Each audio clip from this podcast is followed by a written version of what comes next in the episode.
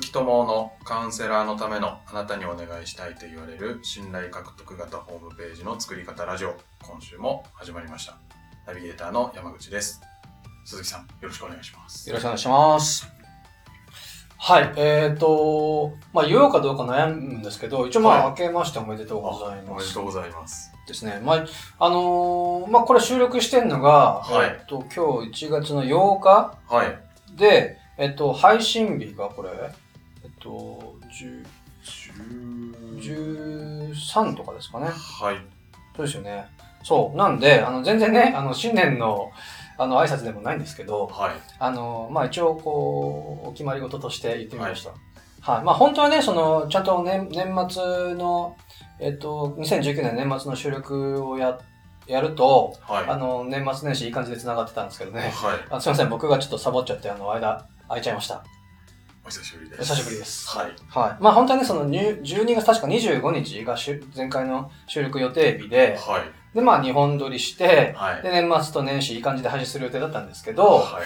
あのーね、まあちょっとあのーまあ家族でちょっとあの、クリスマスケーキでも食べてね、あの、まああの、ほほんとしたいなと思いまして、はい。あのーだ配信がこう、だいぶ空いてしまいまして、あのー、13日となりましたんで、あのはい。大変お待たせしました。はい失礼しました。はい。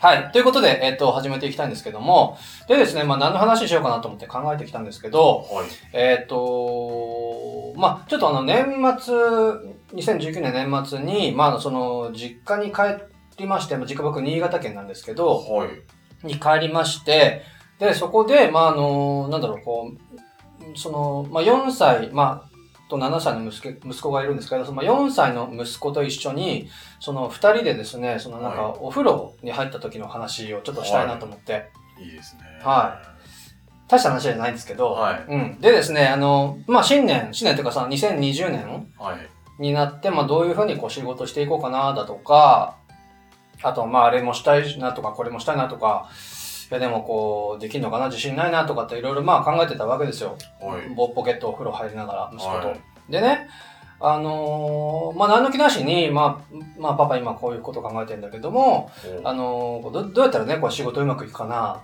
って、まあ、聞いてみたんですよ。はいうん。なんとなく。ははい。でね、まあ、4歳児だし、あのー帰ってこないか、あの、全然見当違いなことを言うかなと思って、まあ、どうやったらうまくいくかなってこう聞いてみたんですよ。いはいしたら、えー4歳児、はい。順番にやったらいいんじゃない？だそうです。おお。いや、マジかと。なかなかいいことなかなか。そう、あの、正直、もう普通に喋っててもですね、何言ってるか分かんない時も全然あるし、あのー、な何も考えてなさそうだなとかっていつも見てるんですけども、はい。あの、順番にやったらいいんじゃない？って、4歳児。はいが言って、あの、ちょっとびっくらこいたなっていう。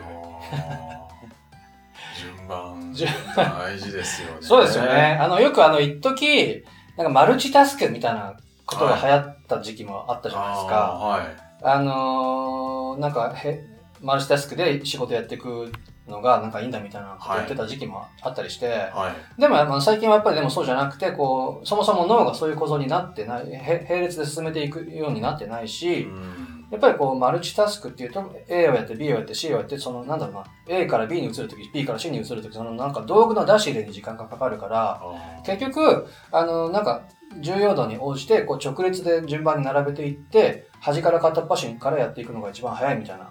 うーん流れだと思うんですけど、はいそう。ですよね、なんか。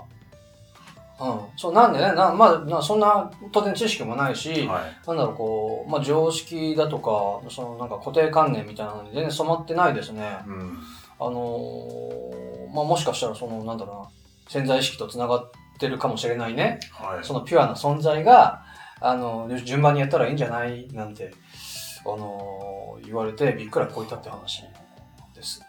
まあ、うん、そんだけの話なんですけどね。すごいなんかそいろいろ考えちゃいますう。いろいろ考えちゃいますよね。そうなんですよ。びっくらこいて。へーそううん。でね、まあ、あの、今年のテーマにしようかななんてちょっと思った。って話ですはい。なるほどはい。すごいちょっと息子さんの将来が 楽しみですね。そうですね。なんでそんなこと言ったの？かなってもすごく不思議なんですけどねう。んはい。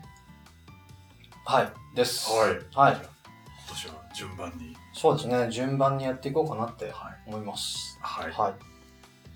はい。えでですね、えーっと、まあちょっと本編の話をしていきたいんですけど、はい。あのーまあ一応これ、この番組としては今年がまあ一応新年一発目なんで、はい。あの、まあせっかくなんで、なんかこう、僕も新年っぽい話したいなと思って、はい。あの、ちょっと考えてきたんですけど、はい。あのーまあとはいえ、なんか多分目標設定みたいな話って、うん。あの、多分もういろんな方たちがね、はい。あのーもうされてると思うので、はい。うん。まあ、このポ、あのー動画、音声もちょっと一歩出遅れた感もありますし、はい。うん。なんで、あのー今回はですね、その要は目標設定に向けた、なんていうのか、ちょっと方法論的な、どうやってそれを達成していくのかみたいなうん。話がしたいなと思いまして。はい。はい。目標設定に向けた。その、方法論、どうどうやってそれを達成していくか、はみたいな話。い。なるほど。はい。いいですか？はい。はい。目標立てるだけでは意味ないですはいそうです。はい。でですね、あのー、だいたい3つのテーマがあるなと思っていて、はい。その話をしますね。で、まあ、先に全部言っちゃうと、えっと、まず1つ目、えっと、ビジネスの、えっと、4つのストレスっていう話。で、2つ目、えー全体最適と部分最適っていう話。ほで、3つ目、ウェブマーケティングの3つの要所っていう話。うん。この話をしていきます。う。はい。はい。で、えっ、と、まず1個目のそのビジネスの4つのストレスって言ったんですけど、まあ4つでも5つでも別にいくつでもいいんですけど、はい。その、そうだな、まあ山口さんもね、まあビジネスいろいろされていて、そのビジネスしててど、どんなストレスがあります？どんなストレス、うん。終わりが見えない。おはい。時にたまに、あの、ぼーっとしたくなる時があああ、ありますね。はいはいはい。はい、素晴らしい。ります。はいあと何かあります？あとなんだろうな。なんか、まああの、うん自分でコントロールできないその顧客対応とか、うんうんうん。なるほど。で、なんか自分のこう、思わない、思わないところで時間がと取られたりとか。なるほど。ありますね。ありますよね。そうですね。はい。そうなんです。まあ、今、もちろんね、それもそうだと思思いますし、で、はい僕、まあ、あの、聞きながら考えてた、きたストレスとして、はい。まあ、僕のことを考えてもそうだし、まあ、クライアントさん見てもそうかな、一般的にね、そんな感じあるかなと思うんですけど、まずは、やっぱりいつもですね、こう短期的な収益に追われてる。あうん。はいっていうストレス。あ。はい。で、えー二つ目、えっ、と、なんかこう、仕事の充実感がない、みたいああ。な。うん。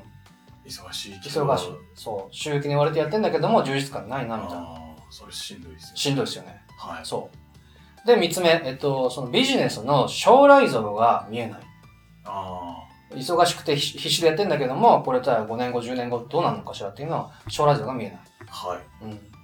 まあ、あとは、なんかこう、身近な人、まあ家族との関係が悪化するみたいな。うん。ありますよね。ありますよねビジネスがこう、うまくいかないと。そう。ね行かないとそう、い行かないで精神的になんかうまくいかないし、行ったら行ったでこう、まあ、忙しくななりすぎて時間が取れないみたいなことだとか。はい。でまあいろいろありますよね。はい。うん。そうなんです。っていう、まああの、ストレスがあるなって思っていて、はい。でね、あのーその福島、えー先生、福島正信先生っていう方はいって聞いたことありますかね。なんか本をそうそうそう。読んだことがある。本めっちゃ出されていて、はい。あのーなんか、うんと、今はやってない、つなんかやったなと思うんですけど、通産省のなんかこう、なんか、しなんとか審議委員会みたいなことをされてたこともあったりだとか、はい。あのーなんかそういう、こう、なんだろう、地域活性の活動とかをされてる専門家の方なんですけど、はい。その方もやっぱりですね、ビジネスはどのステージでも問題がなくなることはない。うん言い切ってるんですよね。はい。うん。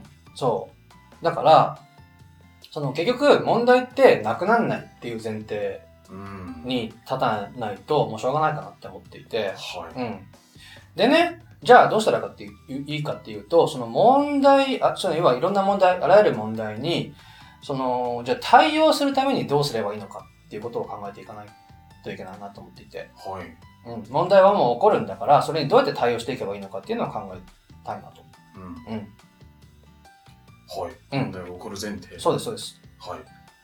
で、えー次の二つ目の話に入っていきたいんですけど、で、ここで全体最適と部分最適っていう話はい。をしていきたいんですけど、なんか聞いたことありますかね？こんこんな言葉、キーワード。言葉は聞いたことなんかありますよね。はい。そうそうそうそう。あのー僕も結構、いくつぐ、いつぐらいの、結構もう10年とかもっと以上前かもしれないですけど、あの、本で、ザ・ゴールっていう、なんだろうな、こう、海外のなんかあの、なんとか博士、博士が、あの、書かれた、なんか制約理論みたいな、はい。あの、テーマを、こうなんか小説仕立てで説明した本があって、はい。それで僕もしあの初めてその時知ったんですけども、えっと、要は、うんと、例えばですね、あの、じゃあなんか製品、ある製品を作るとして、まあ、製品 X を作るとします。で、その製品 X を作るのに、えっと、3つの部品が必要ですと。部品 A、部品 B、部品 C。はい。うん。でね、じゃあ、えっ、と、部品 A を作るのに、えー10分時間がかかります。はい。B、部品 B を作るのに、えっ、と、じゃあ20分の時間がかかります。はい。で、部品 C を作るのに15分の時間がかかります。はい。えー10分、20分、15分。はい。で、最後、それぞれらの組み立てに最後10分の時間がかかります。はい。っていう、あの、製品 X があったとして、はい。ちょっと山口さん計算得意だと思うんで、あの、はい。これ全部作るのに何分かかりそうです？30分ですか？素晴らしい。なんでなんで30分ですか？?B が一番時間かかるんですよね。そうです、そうです。B を作るのに20分かかって、その間に A と C は出来上がってて、はい、は B ができた段階で全部揃うからそれを組み立ててい。素晴らしい。30分。ははい。い。素晴らしい。さすがですね。そう、あのー一応、期待してた答えとしてはい、は、そうですね。一応、50分って言言言われて、はいいや、実は30分なんですよ、みたいな話の僕の中の構成だったんですけど、そうそう、要は A で10分、B で20分、C で、はいえー15分、で、組み立て10分だから、えっ、と、全部足すと、あ、10 50じゃないな、えっ、と、いくつですか ?3、45、55分？55分。うん。ですよね。はい。っていう答えかなと思って、そうっすら期待してたんですけれども、いやでも、その、そういうことではなくて、一番その、一番、そうそうそう、A、B、C 同時に作っていくんだから、はい。一番時間かかる B と、で、B ができたら何？今おっしゃったように A と C ができてるんだから、はいで、組み立てで10分だから20たす10で30だよねっていうのが正解です。素晴らしい。そう。だから、その、だからその、なんだろうな、全体最適、部分最適って考えで言うと、はい。その、なんだろうな、その、B、要は B を見つけて、はい何が B なのかっていうのを見つけて、そこだけを最適化しましょうっていうのが、その全体最適っていう話。なるほど。うん。B が縮まればそうそうそうそう。全体も縮まる。そうですよねですよね。うん、そう。そう、だから、あの、逆に部分最適何かっていうと、それ A、B、C、それぞれ短くしようと思って頑張ることなんですよね。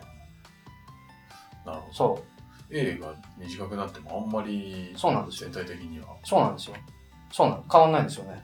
はい。うん。だから、やるべきことって、そのはい B の20分って言ってんのを、はい。あのーまあ、今回の例で言えば15分以下にしようとすること。うん。なんですよね。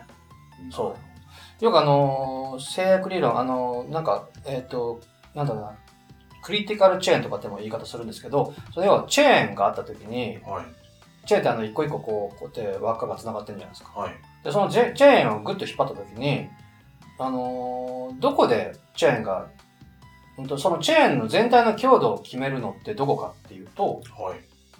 どこですか？一番弱いと。一番弱いところ。そうですよね。そうなんですよ。はい。だから、その、一番弱い部分、要は、チェーン全体の強さは一番弱い部分が決めてるんですよね。ああ。そうそうそうそう。確かそう。だから、他、弱くないところをいくら強化しようが、一番弱いところが全体の強度を決めてるんだから、そこだけを最適化、もうそこに集中して、そこをこう強化しないと意味ないよねっていう。うん、のが、あのー制約理論、まあ全体最適と部分最適っていう話です。なるほど。なるほど。ですよね。はい。うん。で、まあ、これを踏まえて、じゃあ次3つ目の話をします。はい。はい。えっ、と、まあ、ウェブマーケティングの3つの要所っていう話をししたいんですけど、はい。あのーまあ、ウェブマーケティング、まあ、ウェブに限らないんですけども、マーケティングはい。っていうことを考えたときに、まあ、マーケティングって、ど、どんなことですか？ざっくり。ざっくり、はい。うん。うん。売り上げを上げるそうですよね。ためのいろいろためのいろいろ。そうそうまさに。僕もそんなイメージなんですけど、はい。あのー要はその、誰に何をどうやってやるかはい。っていうことですよね。はい。うん。まあ、もうちょっと細かく言うと、うんと、なんだろうな。どうやって、いかにその見込み客にリーチして、はい。で、次、いかにその見込み客に最初の商品を買ってもらって、うん。で、顧客になってもらって、はい。で、いかにその顧客にその次のリピート商品を買ってもらって、はい。で、いかにそのリピーターに、あの、満足してもらってファンになってもらうか、はい。みたいなえことをするためにやること全部のことうん。じゃないですか。はい。うん、ですよね。はい。そう。でね、えっ、と、まあ、なんですけども、あの、一番単純化すると、単純化してちょっと今考えたいんですけど、はい。単純化すると次の公式になるかなと思っていて、えっ、と、何かっていうと、えっ、と、リーチかけるフロントエンドの制約率はい。かけるバックエンドの制約率。はい。え要は、その見込み客にどれだけリーチできてるかっていう要素と、でその見込み客に最初の商品、いかにそのフロントエンドの商品を買ってもらえるのかの率、はい。かける、その集客、あえっと収益商品、バックエンドとかって言いますけども、はい。あのーその収益収益商品を買ってもらえるかの率。うん。で、ちょっと今単純化してモデル化して考えたいんですけど、はい。うん。大丈夫ですか？はい。うん、リーチかけるフロントエンドの制約率かけるバックエンドの制約率。はい。でね、あのーまあ何でもいいんですけど、例えば、例えばじゃあここもちょっと点数、あの、点、あの、数字で考えたいんですけども、はい。えっ、と、じゃあ今、い1個目のリーチが8点です。まあ10点満点10として8点です。はい。で、次のフロントエンドの制約率が4点です。はい。で、えー、3つ目のバックエンドの制約率が、えー、8点です。はい。8点、4点、8点。はい。この、これのボトルネックってどこですか？フロントエンそうですよね。真ん中、2番に、2番目のはい4点のところですよね。ド。はい。素晴らしい。そうなんですよ。でね、あのーで、まあ、例えば8点、4点、8点だとして、これ全部掛け算すると何点になりますかね？電卓い、いりますか？えーと、はい。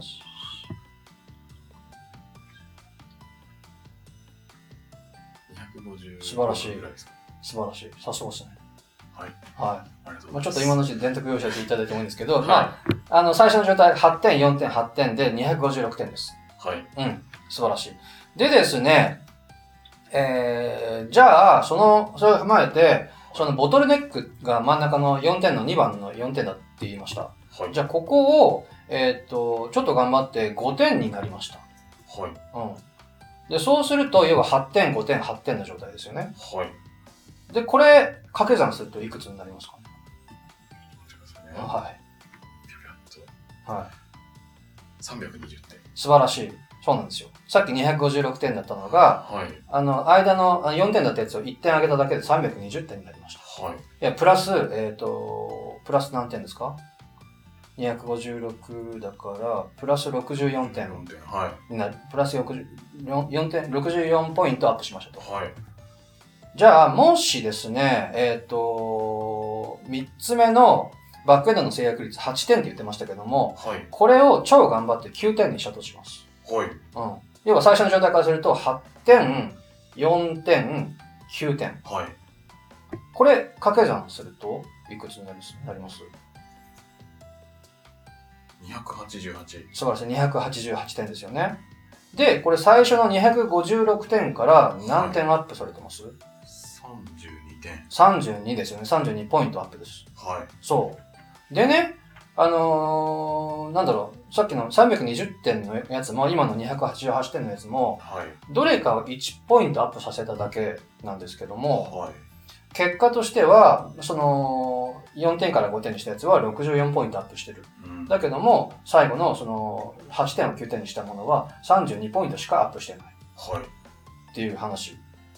なるほど。そう。だから、ボトルネックを最適化するのが大事だよねっていう話です。なるほで、もっと言うと、多分実際には、まあこれ数字上の話だけで言ってますけど、実際のことを考えると、ど。はい。8点取って、あるいは80点取ってるものをはい。90点にするって、はい。結構、どうです？結構難しいです結構難しい、大変そうですよね。はもうすでに80点取ってんだから。い。はい。うん。でも、40点しか取れねえってないやつをはい。50点にするってどうですなんか、なんかできそうですよね。なんかやりようありそうもうですね50点、60点、70点くらいまではいけんじゃないかなみたいな感じがなんとなくしますよね。はい。そうなんです。そうなんです。だから、あまあ、逆ちなみには4点のやつじゃあ7点にアップしたとしたら、要はこの8点かける7点かける8点。はい。で、これいくつになります？448。そう、そうなんですよ。だからまあ最初の256点を起点とすると、はい。もう100、えー200点近くそうですね。もうアップしてる話はい。です。うん。だから、あの、またこれ繰り返しになるんですけど、その、一番弱いところがどこか、まずは、なんだろうな、その、ゴールに向けたフェーズを細かく分解して、はい。で、一番弱いところどこかなって探して、あ、ここ一番弱いなって分かったら、そこをとにかく徹底的に最適化する。なるほど。うん。っていうのが、あの、まあ、制約理論で言っている、その、なんだろうな、その、全体最適っていう話。うんなんですね。うん。あの、確かそんな話です。はい。はい。なので、あのーまあ、まとめじゃないんですけど、あのー要は、その目標達成していただいたのは、たししていただいたと思ってる、思うんですけども、それを達成するためにどういう方法論でやっていくのがいいかなっていうのを考えたときに、うん、あのーもう、一言で言うと、ボトルネックをもう徹底的に改善しましょうっていう話。うんなるほど。うん、ですね。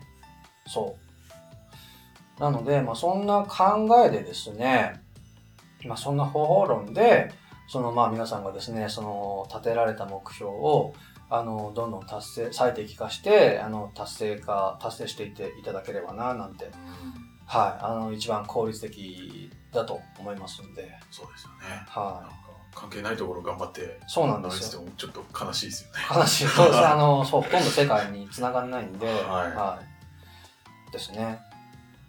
はい。だから、今やるべきことはどこかなって思って、はいあのー考えていただければな、なんて思った次第です。はい。はいありがとうございます。ます。最後にお知らせですが、えーカウンセラーのためのあなたにお願いしたいと言われる信頼獲得型ホームページの作り方ラジオでは皆様からのご質問を募集しております、えーホームページの作り方はもちろんですが集客や売上アップのお悩みなどをご質問いただきましたら鈴木さんにお答えいただきますのでどしどしご質問くださいでご質問を採用させていただいた方にはあなたにお願いしたいと言われる信頼獲得型ブログ13のチェックリストをプレゼントさせていただきます。でこちらにはブログを無限にかける鉄板の構成と組み合わせて使えるタイトルのフレーズ集がついておりますので、ぜひご質問いただければと思います。では今週はここまでとなります。また来週お会いしましょう。はい。ありがとうございました。ありがとうございました。